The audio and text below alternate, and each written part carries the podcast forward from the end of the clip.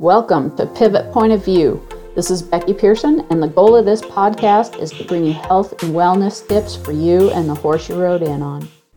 Hey everybody, it's Becky Pearson with Pearson Physical Therapy and Pivot Point Equine. And today you're going to hear us talking about running shoes, or honestly, it really goes for all shoes. Um, we get this question a lot about uh, what is a good shoe for my foot.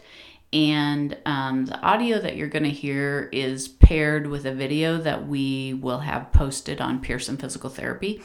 Uh, so if you really are a visual learner and you want to see the shoes as I'm talking about them, uh, visit our Facebook page or our website and look for uh, running shoe selection video, and that will give you the the visual of me testing these shoes out and talking through which shoes are good for what foot types. So, this audio portion is for those people that like to listen to podcasts while they're driving or doing something in the barn or wherever. But uh, enjoy. And if you have any questions, feel free to reach out to us. Thanks. Everybody. It's Becky Pearson with Pearson Physical Therapy, and today we wanted to talk about good shoes and bad shoes. Uh, we get this question all the time what is a good shoe to wear?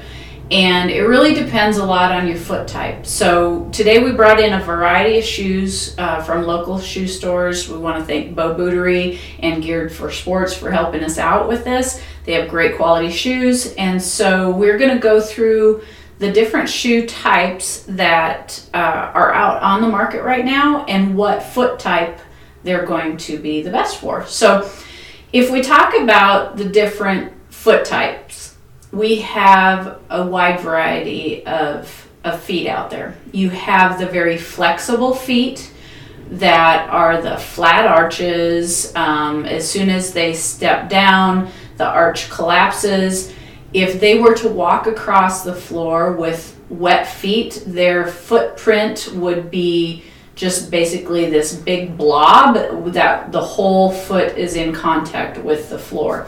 Um, very little arch support, very little um, lift in that arch, if you'd say, and uh, that foot type is going to take a much more rigid shoe. So if your foot is really flexible, you need to get your stability from your shoe.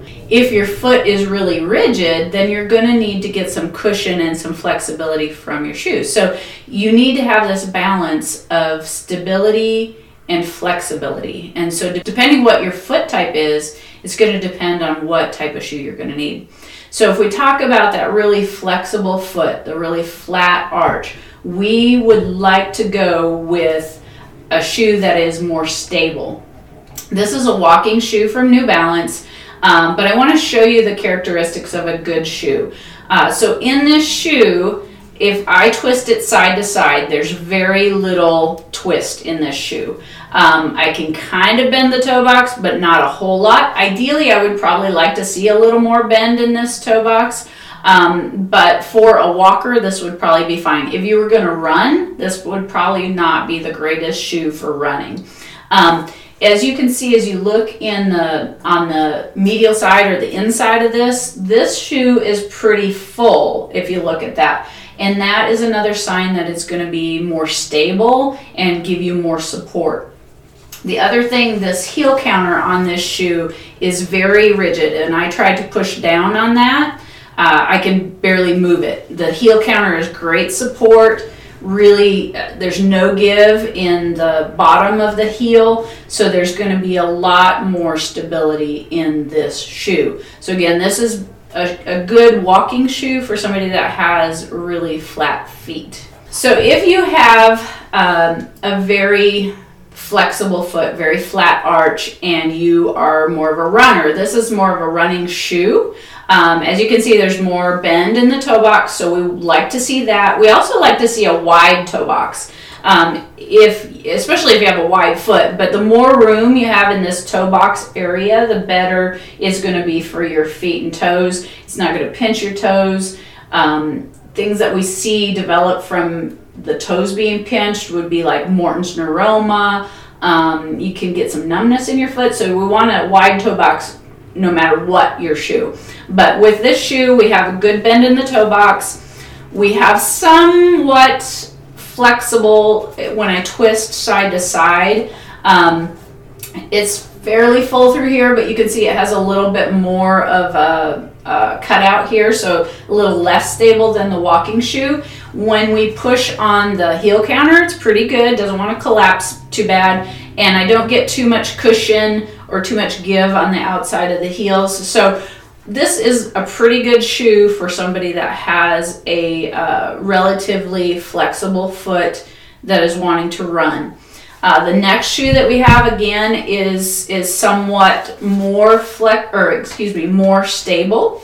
So for somebody with a, a more flexible foot, again a good bend in the toe box.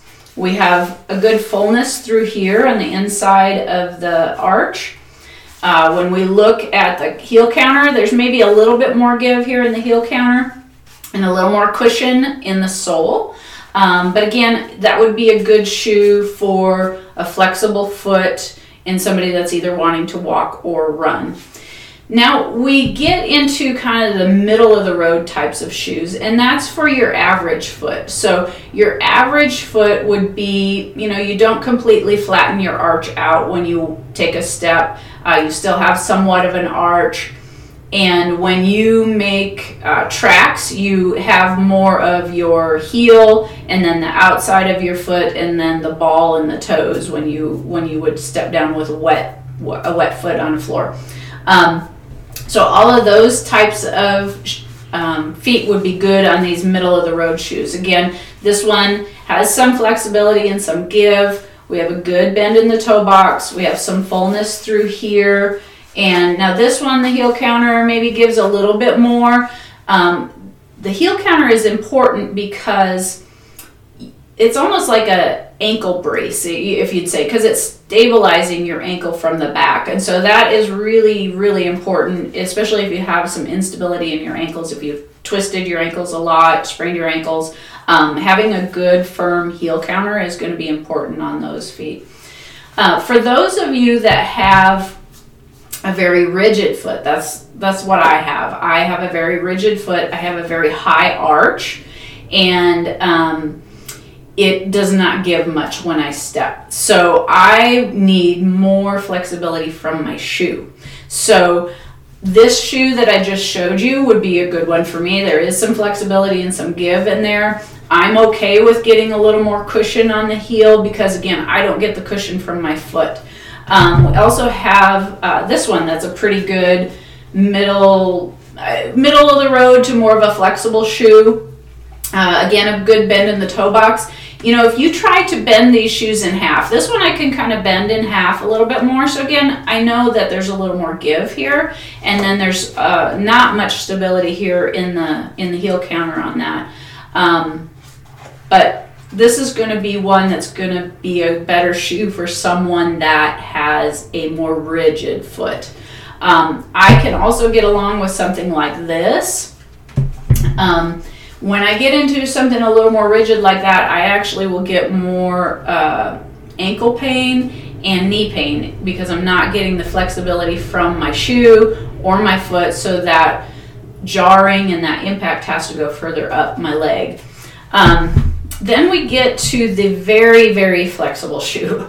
We see a lot of people wearing these kinds of things. Everybody thinks, oh, well, they're just so comfortable because they're like wearing a slipper.